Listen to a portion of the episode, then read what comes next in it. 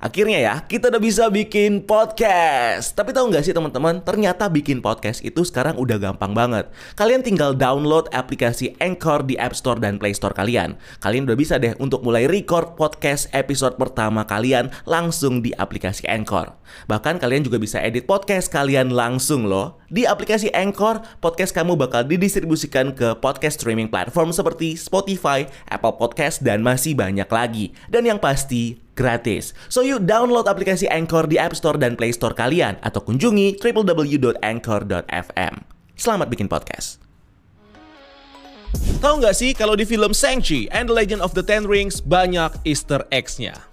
Ya iyalah, namanya juga film Marvel. Iya sih.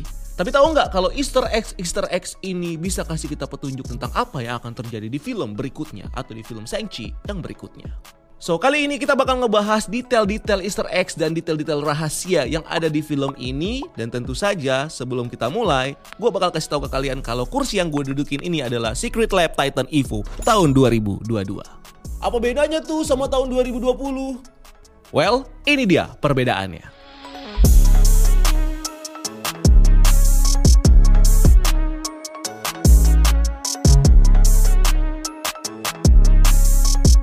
Di versi 2002 ini dudukannya lebih luas guys dan bisa cross leg. Sedangkan di versi 2020 ini kayak duduk di mobil balap jadi berasa dipeluk sama kursinya.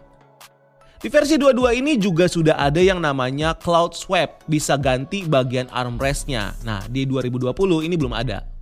Di versi 22 ini lumbar supportnya udah ada di dalam kursinya dan bisa diatur empat arah. Sedangkan di 2020 masih pakai bantal.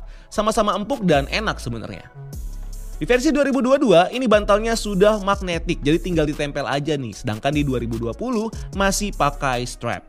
Di versi 2022 udah ada yang namanya NFC tap untuk cek keaslian dari kursinya. Sedangkan di 2020 ini nggak ada. Dan overall keduanya bisa dipakai untuk duduk berlama-lama dan mendukung postur dari tubuh kita nih guys.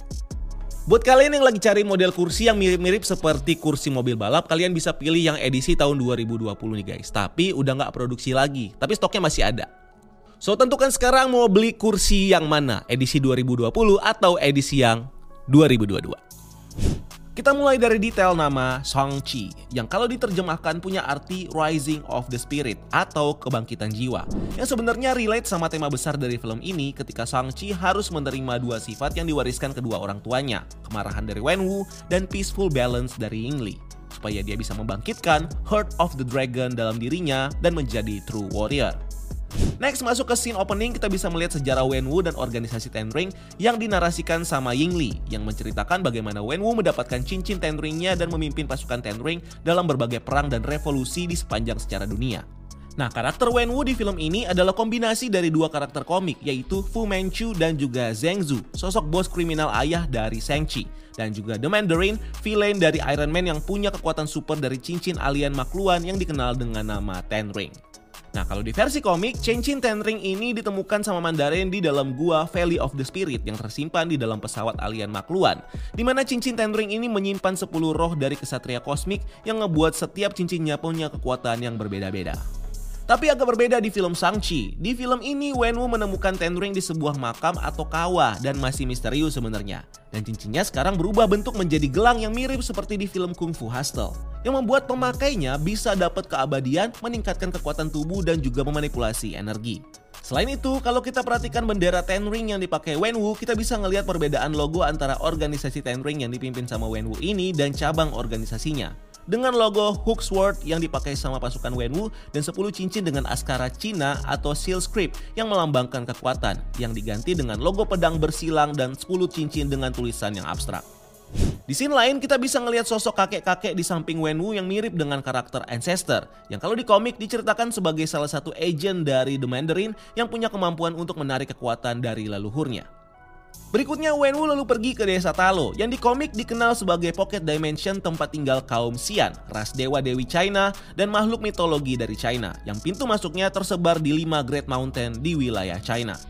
Nah, desa Talo yang muncul di film Shang-Chi juga sekilas punya konsep yang sama seperti Kunlun sebagai kota mistis yang hilang di Pocket Dimension yang terhubung secara langsung ke bumi. Di mana Kunlun dijaga oleh seorang guardian yang kita kenal dengan nama Iron Fist. Nah di film ini, Talo dijaga oleh Yingli dan Yang Nan, ibu dan tante dari Shang-Chi. Kesamaan antara kedua tempat ini bisa kita lihat lagi dengan munculnya sosok naga yaitu The Great Protector di desa Talo dan Sulau yang keduanya sama-sama jadi sumber kekuatan bagi para penjaga tempat itu. Dan kalau Kunlun cuma bisa diakses setiap 10 tahun sekali di gerbang Kunlun yang ada di pegunungan Himalaya, desa Talo cuma bisa diakses secara aman setiap tahunnya di awal King Ming Festival dari labirin hutan bambu yang sebenarnya bisa diakses secara paksa tapi dengan resiko yang berbahaya.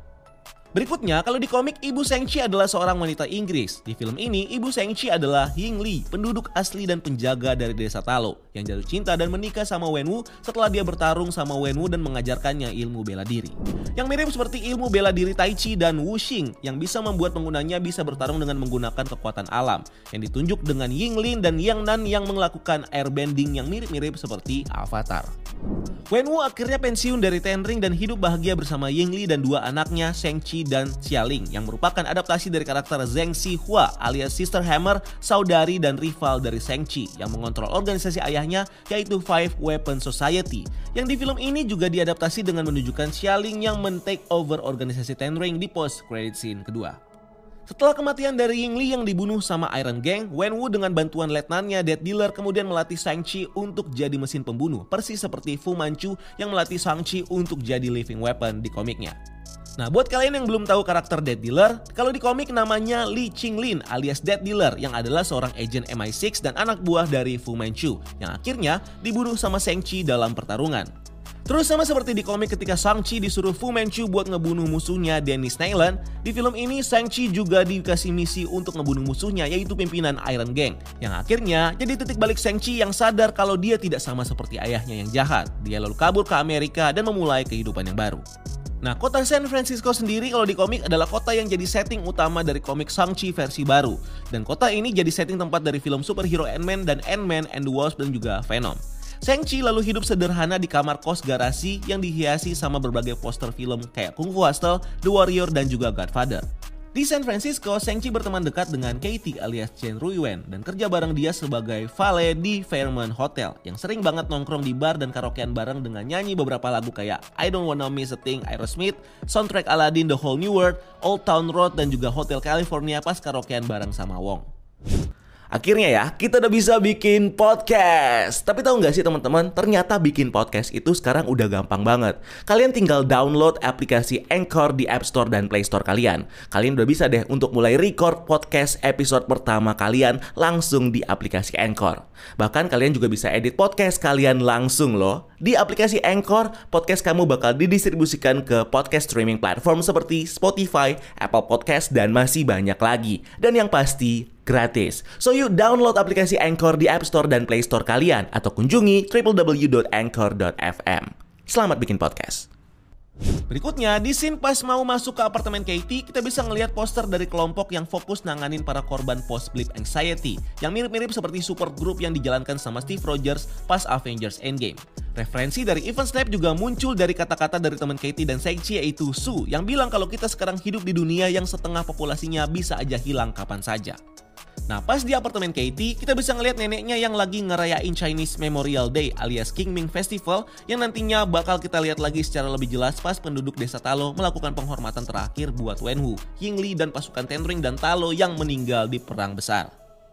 Next di scene lain kita bisa ngeliat Shang-Chi bertarung melawan pasukan Ten Ring yang dipimpin sama Razor Fist di Beast. Nah kalau di komik karakter Razor Fist adalah pembunuh bayaran yang jadi musuh dari Shang-Chi dan Wolverine dengan pedang tajam di kedua tangannya sebagai senjata. Selagi mereka bertarung, kita bisa ngelihat Clive, pria kulit hitam yang muncul juga di film Spider-Man Homecoming yang lagi ngerekamin pertarungan Shang-Chi lewat live streaming YouTube dan ngebuat Shang-Chi jadi viral dengan julukan Bass Boy. Nah di komen live streaming ini kita bisa ngelihat user dengan nama Auntie Darkness dengan background ungu dan komen Unreal. Di mana ini bisa aja nge-refer ke karakter Agnes alias Agatha Harkness yang punya kostum ungu dan role sebagai auntie dari kedua anak Wanda Maximoff. Dan juga ada user climbing guy 3000 yang ngekomen gua aja nggak bisa.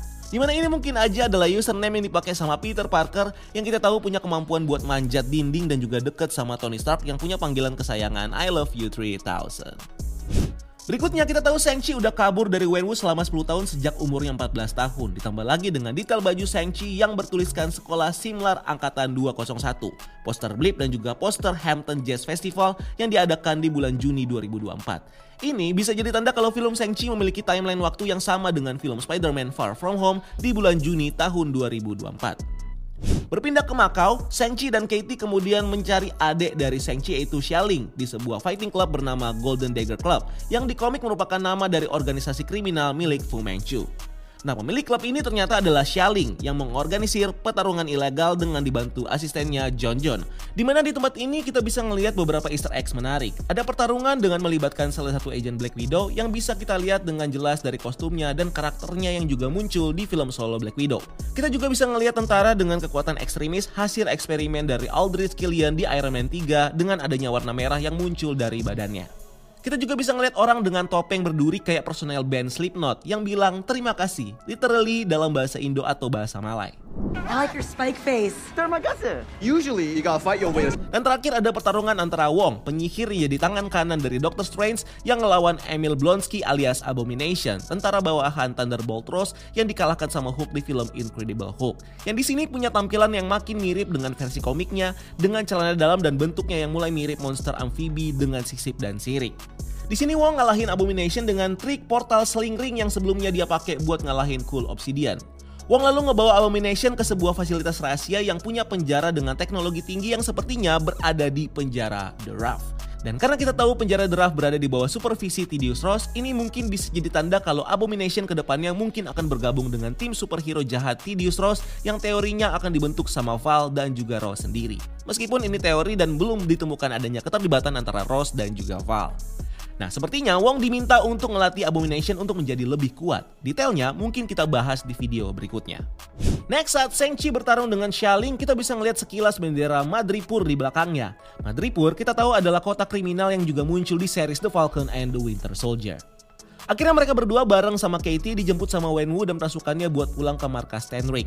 Di mana di sana Wenwu menceritakan mereka soal kelakuan Aldrich Killian yang udah menggunakan nama Ten Ring dan julukan Mandarin sebagai propaganda terorisnya di film Iron Man 3. Di scene lain kita lalu ditunjukkan dengan kembalinya karakter Trevor Slattery yang di film Iron Man 3 berakting sebagai Mandarin dan akhirnya ditangkap sama salah satu agen Wenwu yaitu Jackson Norris di penjara dalam film one shot All Hail the King.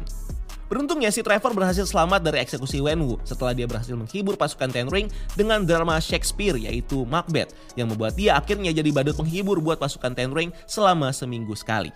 Trevor lalu ketemu sama Shang-Chi dan juga teman-temannya dan kabur bareng mereka buat pergi ke Talo yang bakal dihancurin sama Wenwu untuk ngebebasin istrinya dari Dark Gate. Tapi sebelum masuk ke Talo, si Trevor ini sempat cerita ke mereka kalau dia terinspirasi buat belajar acting karena ngelihat monyet-monyet yang bisa acting di film Planet of the Apes tahun 1968. Next, mereka akhirnya bisa masuk ke Talo dan ngelihat berbagai macam hewan dari mitologi China seperti rubah ekor sembilan Huli Jing, kuda naga Longma, burung phoenix Feng Huang, monster singa Fudok yang ngebantu penduduk Talos saat bertempur, dan hewan tanpa kepala yang punya saya bernama Dijiang yang salah satunya jadi peliharaan Trevor yaitu Morris. Di next scene kita bisa ngelihat Wenwu yang di sini berhasil dihasut sama Dweller in Darkness buat ngebebasin dia dan para Soul Eater dari Dark Gate yang udah lama disegel sama naga The Great Protector dan juga penduduk Talo. Nah, kalau di komik, Dweller in Darkness ini diceritakan sebagai iblis parasite dari kelompok Fear Lord yang punya kekuatan untuk menarik dan memakan kekuatan dari seluruh makhluk hidup. Dan bedanya kalau di film ini, Dweller in Darkness digambarkan sebagai monster naga ekstra dimensi. Nah, Dweller in Darkness ini punya tampilan monster naga bertentakel mirip seperti makhluk mitologi Cthulhu yang punya tujuan buat memakan seluruh jiwa dan dunia yang dia datengin. Dan kalau kita ngeliat bentuk dan tujuan karakter Dweller ini sebenarnya juga bisa mirip dengan karakter The Great Old Ones, monster interdimensi yang suka memakan berbagai universe terutama bumi yang salah satunya kita kenal sebagai Suma Gorat. Di scene selanjutnya kita lalu bisa ngelihat pertarungan antara naga The Great Protector dan juga Dweller in Darkness yang vibe-nya mirip-mirip kayak pertarungan para Titan di Monsterverse. Singkat cerita, Shang-Chi kemudian gunain Ten Ring buat ngelakin Dweller in Darkness pakai serangan energi yang mirip sama Kamehameha-nya Goku dari Dragon Ball dengan dibantu sama naga The Great Protector dan Katie yang berhasil memanah leher Dweller in Darkness yang momennya mirip-mirip kayak Bart the Bowman pas ngebunuh Smoke. Dan ini mungkin jadi bukti kalau Katie pantas memegang gelar The World Greatest Archer yang bisa aja ngelebihin kemampuan Hawkeye dan Kate Bishop yang memanah karena bisa mana monster sekali coba. Meskipun itu cuma hoki doang kayaknya ya. Film ini kemudian lanjut dengan mid credit scene di mana Wong mengajak Shang-Chi dan Katie buat meeting di kamar Touch dengan Captain Marvel dan Bruce Banner lewat holoskrin seperti di film Avengers Endgame buat ngebahas soal sinyal yang keluar dari Ten Ring pas Shang-Chi makai Ten Ring ini. Di sini kita bisa ngeliat Captain Marvel yang rambutnya udah panjang lagi mirip kayak film pertamanya dan Bruce Banner udah nggak lagi jadi Profesor Hulk dan tangannya masih cedera setelah makai Infinity Gauntlet. Di mana efek dari blip yang diciptakan Hulk lewat Infinity Gauntlet sepertinya jadi alasan kenapa regenerasinya tidak bekerja lagi dan ngebuat dia balik lagi menjadi normal seperti manusia biasanya. Atau bisa aja si Bruce Banner udah bosan jadi Hulk dan dapetin cara gimana untuk balik normal lagi. Atau bisa juga dia minta bantuan para sorcerer buat balikin dia jadi Banner lagi. Detailnya bakal kita bahas di video berikutnya. Nah kondisi Bruce yang sekarang dan munculnya Abomination di film Shang-Chi tentunya bakal jadi setup nih buat series MCU selanjutnya yaitu She-Hulk yang bisa jadi momen Bruce Banner buat pensiun dan ngewarisin kekuatan Hulknya ke Jennifer Walter yang bakal ngelawan musuh-musuhnya Hulk dulu termasuk Abomination. Di bagian kredit kita bisa ngeliat tribut buat Brad Allen, tim stunt dari Jackie Chan dan stunt koordinator dari film Shang-Chi yang ngebuat film ini punya fight martial art kayak film Jackie Chan dan juga genre film wuxia. So itu dia semua easter eggs yang bisa kita temukan di film Shang-Chi and the Legend of the Ten Rings. Gue Rian, keep exploring the multiverse.